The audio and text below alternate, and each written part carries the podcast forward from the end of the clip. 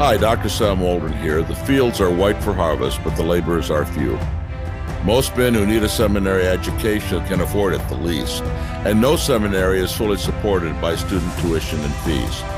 We rely on the generosity of our supporters and friends. Would you give today and help us to make informed scholarship with pastoral heart affordable for the next generation of gospel ministers? Visit cbtseminary.org slash give to learn how you can help.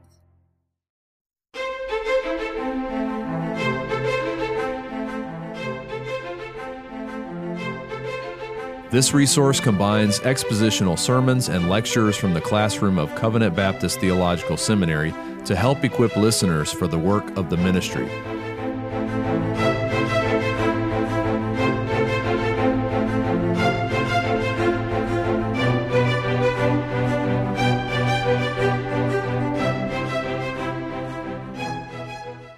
Time. It goes for two hours, is that correct?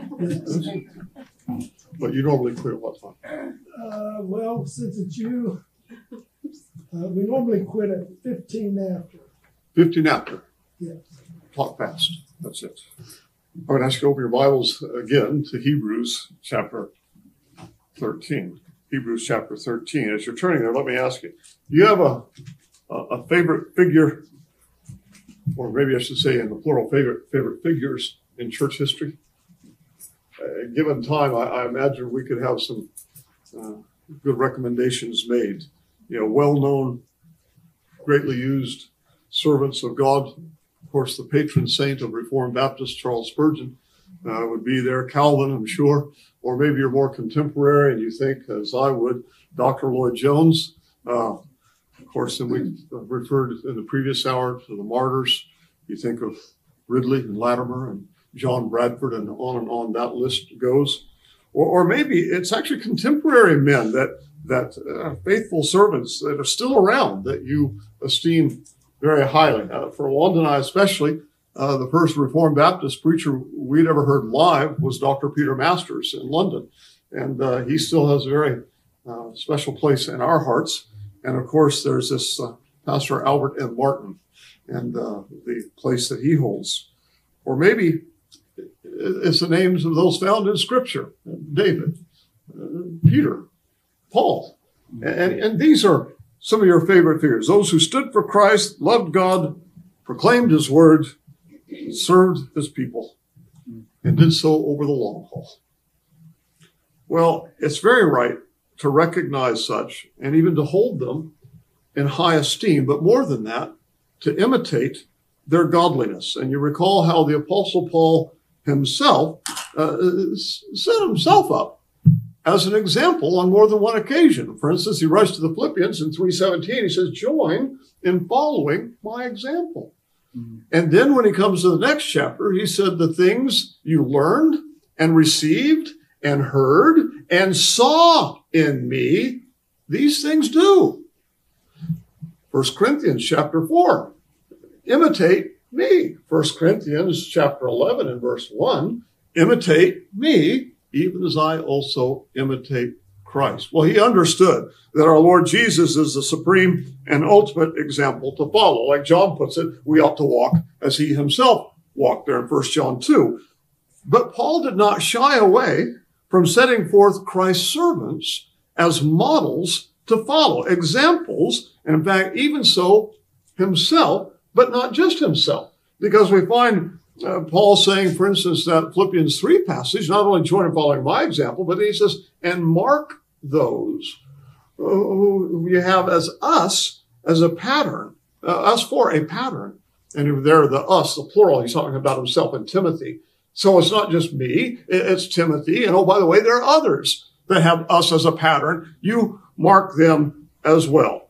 Well, we've seen how the writer of Hebrews does this. Chapter 6 about uh, imitate those who through faith and patience inherit the promises. Or again, Hebrews chapter 11, and that persevering faith is exemplified uh, throughout the Old Testament. But then, especially, we noted verse 7, if you look at that again of Hebrews 13, remember those who rule over you, who have spoken the word of God to you, whose faith follow, considering the outcome of their conduct. So these would be people they knew firsthand. They're pastors, if you please.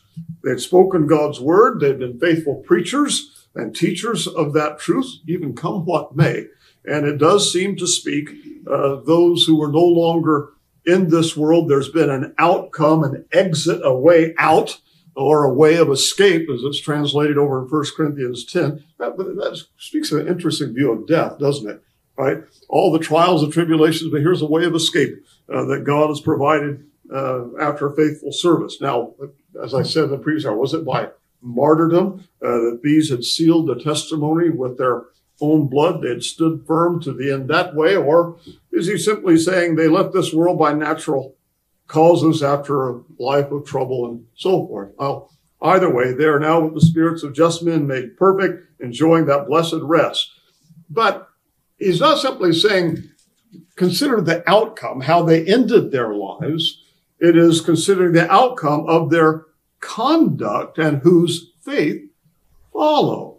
And therefore is how they lived all the way up to the end. That is to say, these who, uh, having uh, uh, lived by faith, then died by faith, and now you follow that faith, their doctrine and practice and so forth. And you recall to that end, he's asked, he tells them to really engage in serious consideration to remember these, how they've lived, as well as what they've said. Well, I pointed out in the previous hour that this is really a display of the love of our Lord Jesus Christ to give the local church, to give pastors, shepherds after his own heart, to use the language of Jeremiah, uh, that, that it's the expression of that same love whereby he gave himself for the church and he will then present the church as his bride. In the meantime, it's out of that same love that he does that sanctifying, cleansing work by the word, and that especially in connection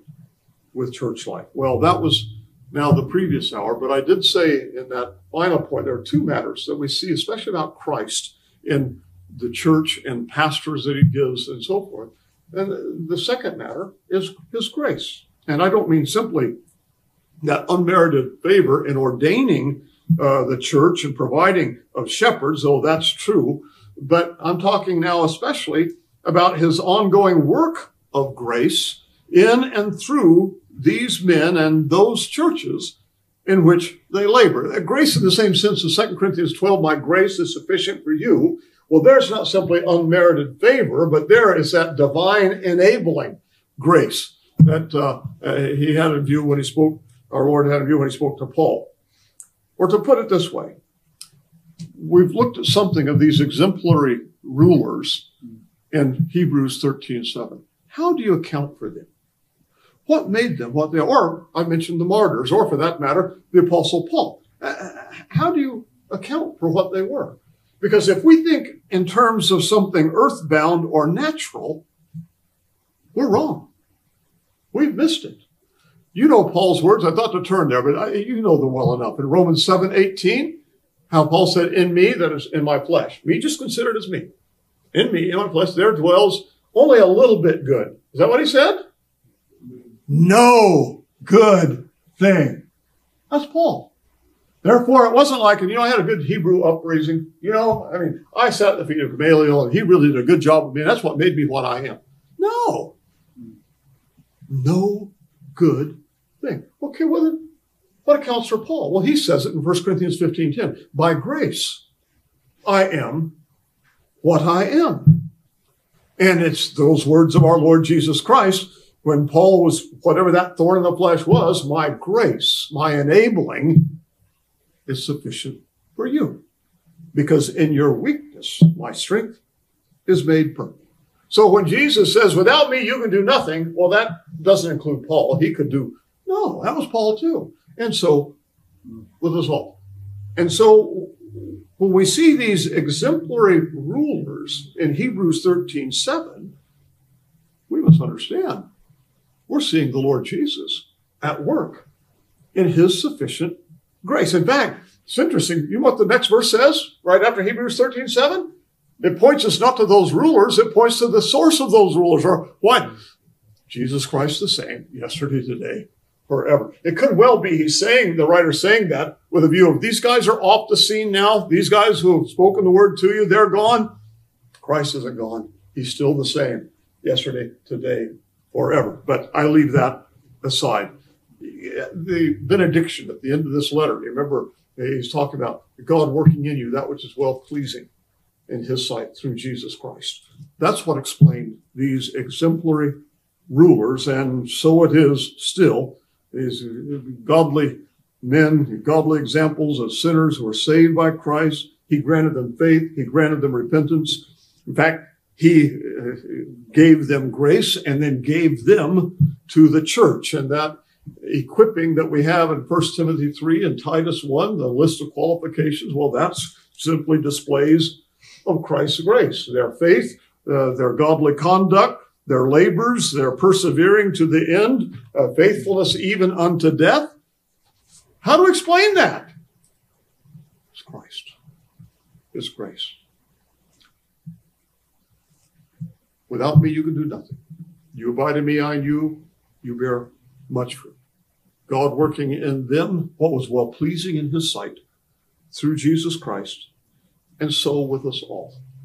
And in fact, this is how it is that these men, or all pastors, 1 Peter 5 3, can be examples to the flock. You know, it's too possible for us to look at certain men, whether it's Paul or Pastor Martin or hmm. whoever, and to think, or your own pastor, I could never, that's, I can't, that's, I can never live like that. I can never, hold on, wait a minute. They're to be examples to the flock because they are sinners saved by grace, the same grace, the same Savior that saves each of us, right? And because it's the same Savior, the same grace, then they can be and should be examples, and we should then follow those examples because it's the same. Well, they are, but they are by the grace of God. Whoa, whoa! I've got the same Savior, same grace, right? Right? Okay. And therefore, it's not rare. It's not well. You know, you got a few people in church history, and He really gave grace to them not so much the rest of us. That's not true. That's not true.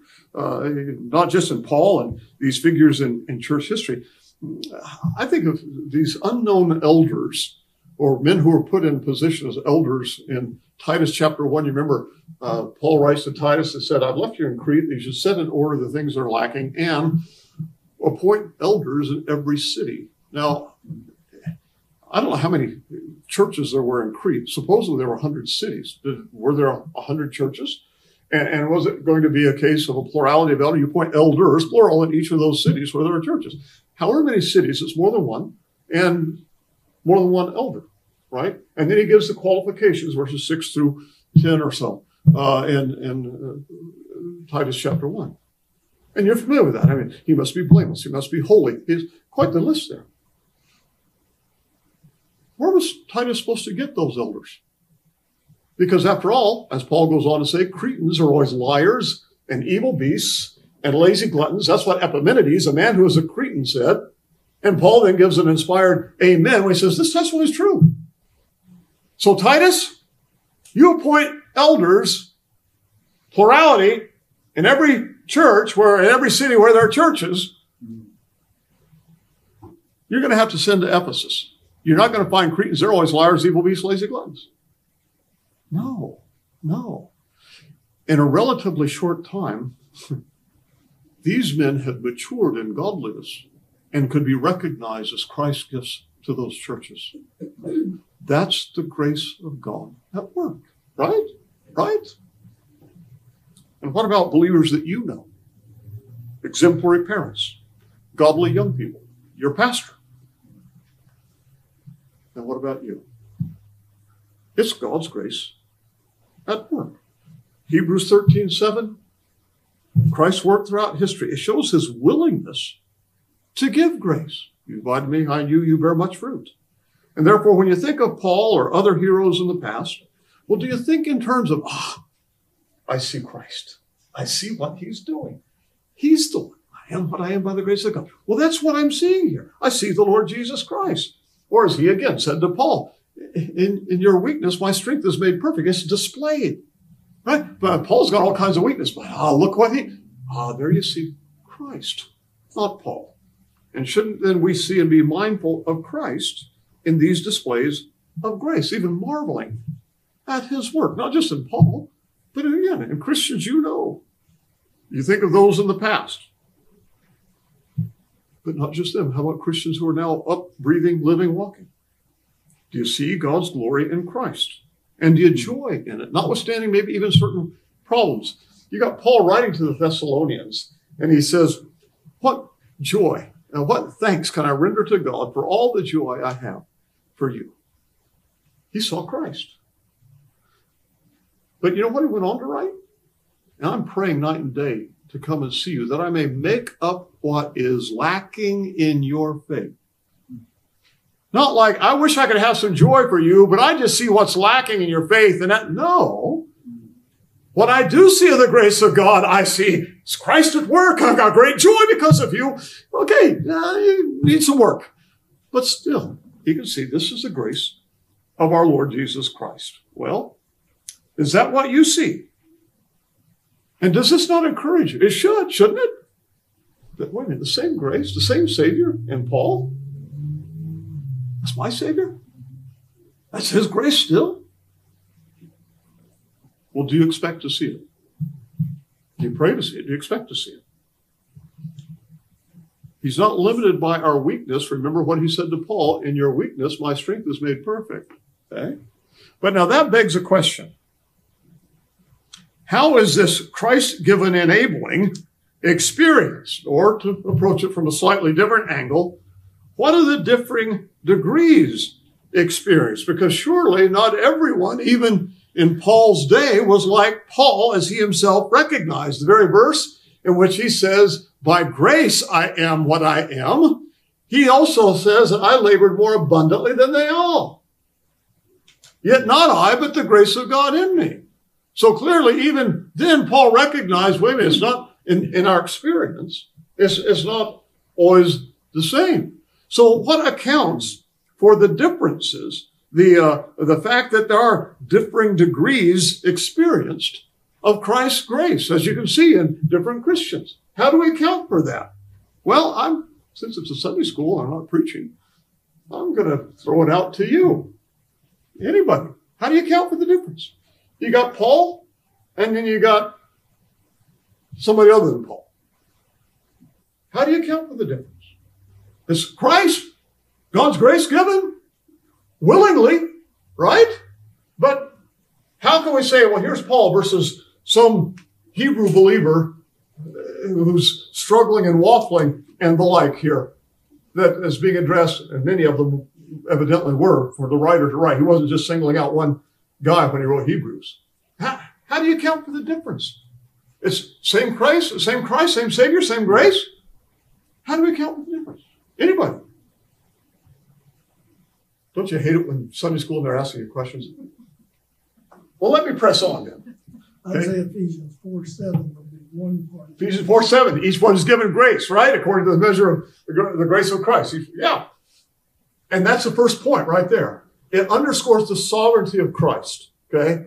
That he is sovereign in dispensing of this enabling and the like. And that underscores it's not mechanical. He's personally involved in doing this. Uh, but let's not forget, though, in saying he's sovereign, he's also very willing, right? Well, he's sovereign. I didn't get much because he didn't want to give me much, right? He's somehow, no, no. In fact, the Lord Jesus saying, uh, you know, that very passage, you abide in me, I in you. Well, he goes on to say, you abide in me, my word abide in you, and you will ask what you will, and it will be given you. What's he talking about there? He's talking about grace. Remember, he says, in this the Father is glorified, do you bear much fruit? That's the very next verse, verse 8. So clearly, he's saying that he's willing to give. You ask, I'll give. Sovereign, but he's willing. One answer surely is this we have to understand that the Lord uses means.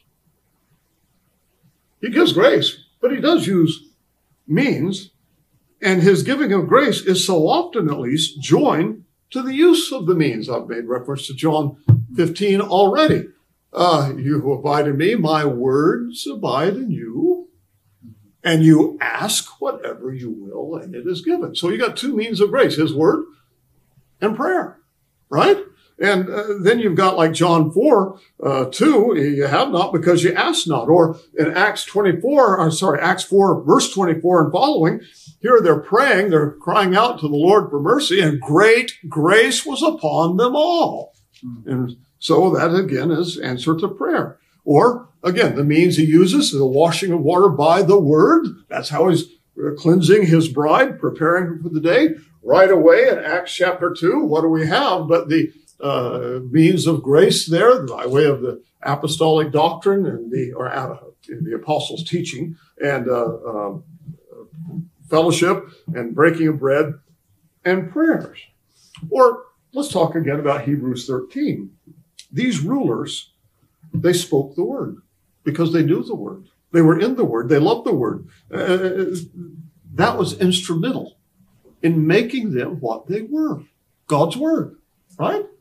And so too, these Hebrew Christians, they heard God's word taught as well as seeing it lived out by these men. Well, that again is a means, right? But Peter, you shepherds, you be example, you elders, you be examples to the flock as part of their under shepherding. And by the way, these Hebrews were under good under shepherds. They were watching for your souls as those who must give an account. So I understand you're now in a season of, of church oversight meetings. Well, that's again a means of grace, right? Where the shepherd is watching for your souls. And here they are, they're joined together in church life, like in 1024 about they're considering one another, how to provoke or stir up to love and good works and exhorting one another. And so, so these were means that they had. And it's the means that God has given to us as well. And therefore, it's for us to use those means the word, prayer, all of church life, to be faithful to do so out of desire, like when Peter says, desire the pure milk of the word that by it you may grow. Well, he says, as infants or as newborn babes, desiring the pure, that by it you may grow. Actually, what's commanded in that text, you're all familiar with that, right? First Peter 2 2. What's commanded in that text is desire. That's the imperative. That is, I'm obligated to keep a good, strong desire for the word of God. Well, how is it, my brother, my sister, with you? Or that commitment to the word that we see in Acts 2. They continued steadfastly in the apostles' doctrine, etc. And surely love for Christ and desiring more of Christ using the means to have more of him. And what should we expect if we neglect the means? Here's means he's given for our good. And we neglect the word, we neglect prayer, we neglect church life. What should we expect? Well, we're still going to plunk along, great grace. Don't go to work and see what you expect by way of a paycheck. Right? That's just the way God gives our daily bread. Yes, but here's the means that He uses. So that you have not because you ask not. So uh, we could say, what makes for the difference in the experience of grace? Well, surely the means of grace does factor in there. That we're to use all of these things, even to continue steadfastly in them. But again, it's not just mechanical you know, you go to some vending machine, you put money in, you hit the button, and you get out whatever comes. Well, that's not how the use of the means of grace is, right? It's not just some, you know, there's a lever you pull somewhere and you, there you get it. You get so much grace. Let me just remind you, these Hebrew Christians had listened to very able proclaimers of God's word. The rulers who had spoke and lived what they did, plus they had all of church life, considering one another exhorting one another, stirring up to love and good works, shepherds watching for their souls. And yet, remember why Hebrews was written. It's written to Jewish Christians who are struggling, who are waffling. Here they are, they're, they're uh, toying with going back into Judaism. So much so they needed some strong warning. If familiar with Hebrews 6, Hebrews 10, the warning is against apostasy. Now, it is true that in both texts, Hebrews 6, the writer assures them, I, I'm persuaded of better things concerning you. I'm not saying you're apostate, but look, the road you're on, that's where it leads. Don't go there. They needed some strong warnings. These people had some serious struggles going on. Even though they were sitting under rulers with preaching the word and had good church life together, they still had struggles. It's not automatic. It's not mechanical. Again, good spiritual rulers, good church life, you can still have problems. Is that case with anyone here? You ever fall into problems? Well, that means there's a further matter in the experience of enabling grace. And I'm going to put it in the form of a question that is rhetorical. What part does faith play in this? What part does faith play in our use of the means and our experience of Christ's enabling grace? When we see someone like Paul versus some believers who are floundering or waffling and struggling like these Hebrews, is it in any way due to a difference in their faith? Now, I'm not talking about the object of their faith. The object of the faith is all the same. It's Christ, right? Same Savior, same hope, same salvation. But even the Lord Jesus himself, you remember in that uh, boat being tossed about by the storm in Matthew 8, he refers to them as of little faith.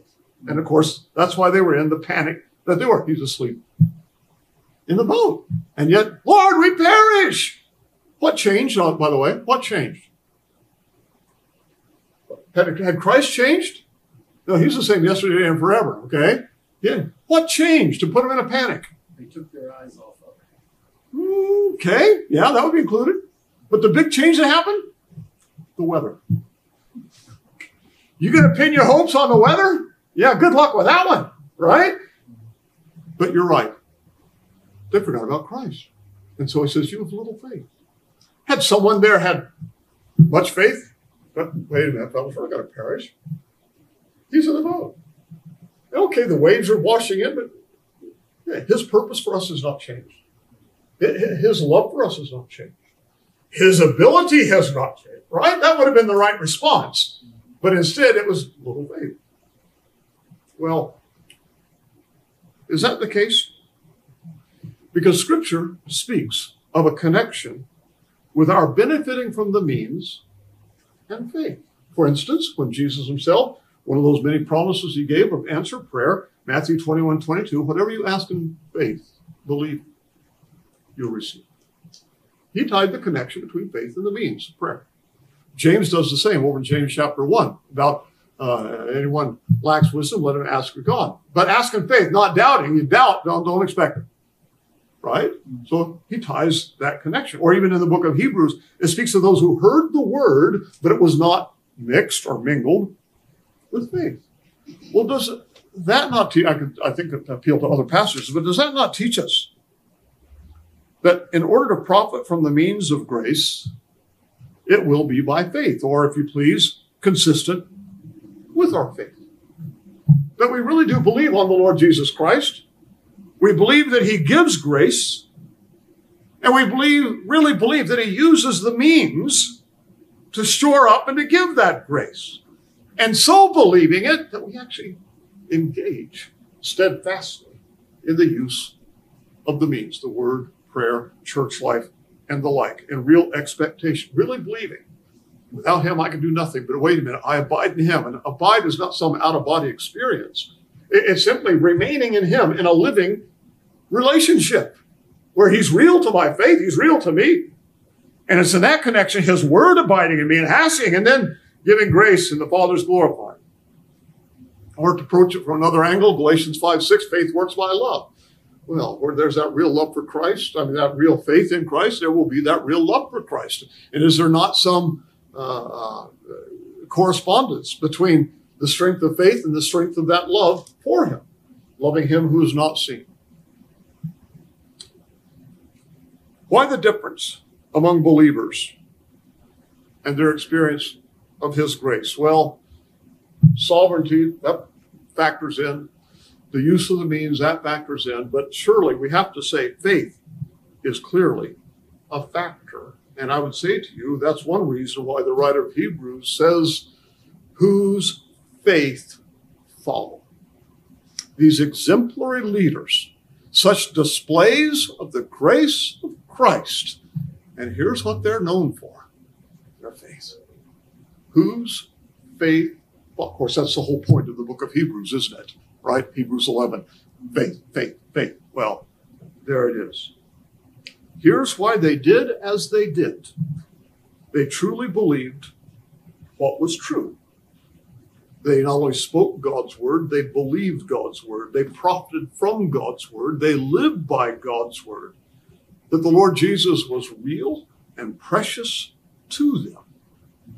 They sought him, they found him. And so believing that they kept on, even all the way to the end, loving Christ more than life itself, receiving grace from him to be faithful. Here, as how these exemplary leaders were what they were by Christ's grace. And the writer says, Now you remember them. You give consider, serious consideration of their outcome and follow them, not just their conduct, but what gave rise to it their faith. And not just faith in something, but rather faith in Christ. That's what's being sounded throughout this letter. And if you know, and I'm sure you do, something of the book of Hebrews and what it's addressing, like the waffling, the struggling, and so forth, can you see how appropriate this exhortation was to those first recipients? They're waffling, they're doubting.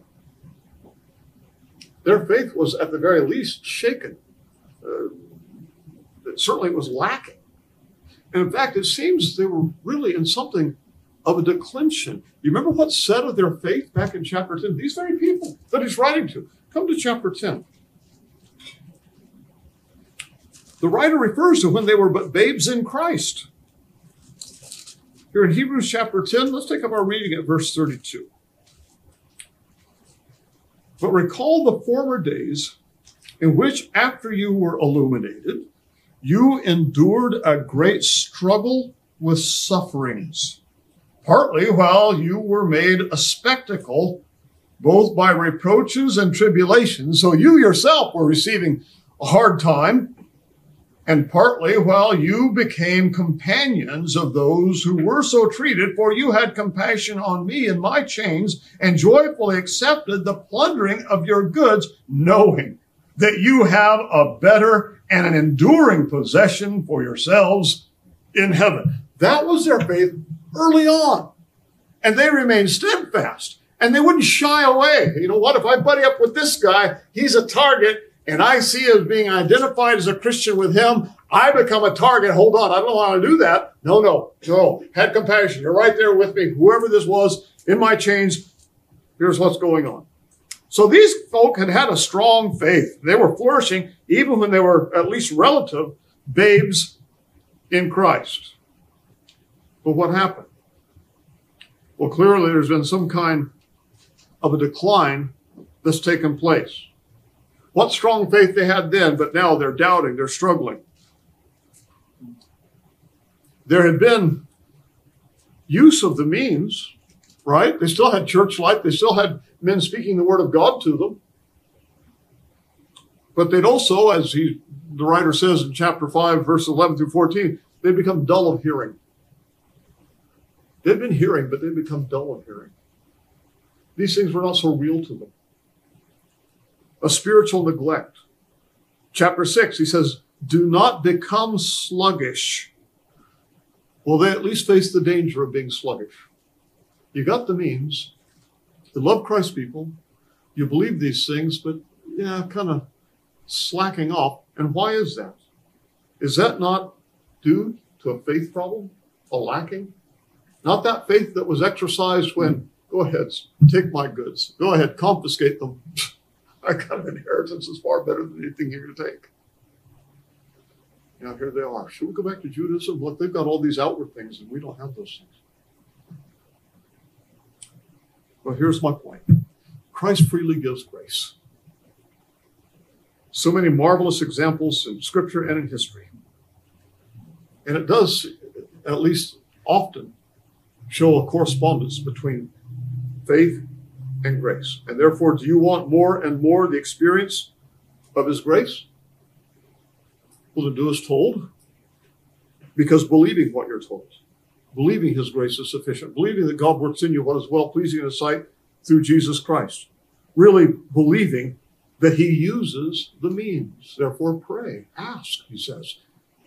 His word abiding in you and giving yourself to church life, edifying one another, hearing the word of God corporately, seeking God in prayer corporately, using the means in faith, in expectation. Lord, you do give grace. And to that end, keep your desire strong. And if now you're in a declension or in days to come, stop it. Stop it. Turn around. Don't become sluggish. Imitate those who, through faith and patience, inherit the promises.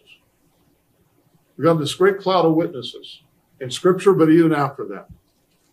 Therefore, run the race with perseverance to the end, looking unto Jesus, who's not only the author, but he's also the finisher of our faith. Believing on him, seeing his displays of grace, his word abiding, Christ real, a life of living union with him, and God himself working in us what is well pleasing in his sight through Jesus Christ. That's really the message of Hebrews. So, if the Apostle Paul, who said, In me, this in my flesh dwells no good thing, could be what he was, if these elders, leaders over these Hebrews, or in Crete, could be what they were, why not you? Why not you? Christ's grace is sufficient. And it won't do to say, yeah, but this is me. I've got all my weakness. Yeah, that's right. That's what he said to Paul. In your weakness, my strength is made perfect. Your weakness is not a hindrance to his grace, right? Therefore, use the means of grace faithfully, believingly, expectantly. And remember that grace is seen in the doing. Lord, I will be more faithful when you zap me. As soon as I get zapped, I'm going to. One of the classic displays of this is in Mark chapter 3. You got this man with a withered hand. And the Lord Jesus commanded, stretch out your hand. Well, I can't live. I mean, I've got this problem. I can't, I can't stretch out my hand. I can't stretch out my hand. That's why it's, it's withered. That's not what he said. What did he do? Stretch out his hand.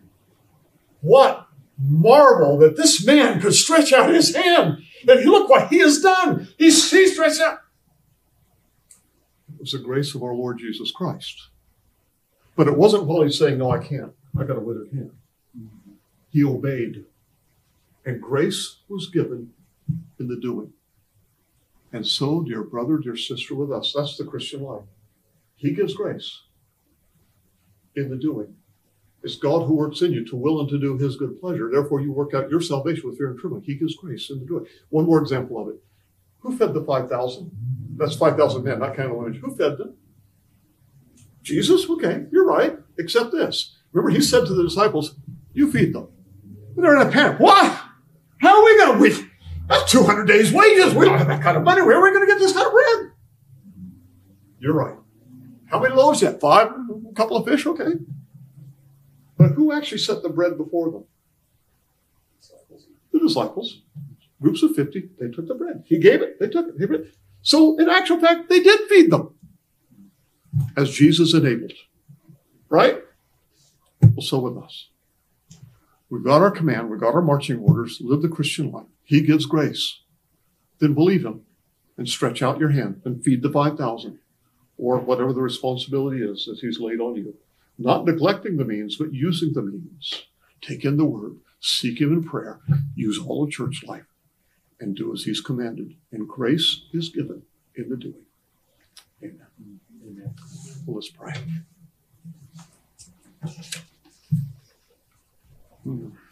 Our great and gracious God, our Father in heaven, we thank you for all these displays of the grace of our Lord Jesus Christ, not only in Scripture, but throughout church history. Lord Jesus, you are indeed the same, yesterday, today, and forever. And we ask that in our weakness, your strength would be made perfect, that your power should be seen, that the glory should be yours as you give us grace and you help us by that enabling to live to your glory, even in all the details of life. We ask your blessing upon this church. We ask your blessing on the remainder of this day.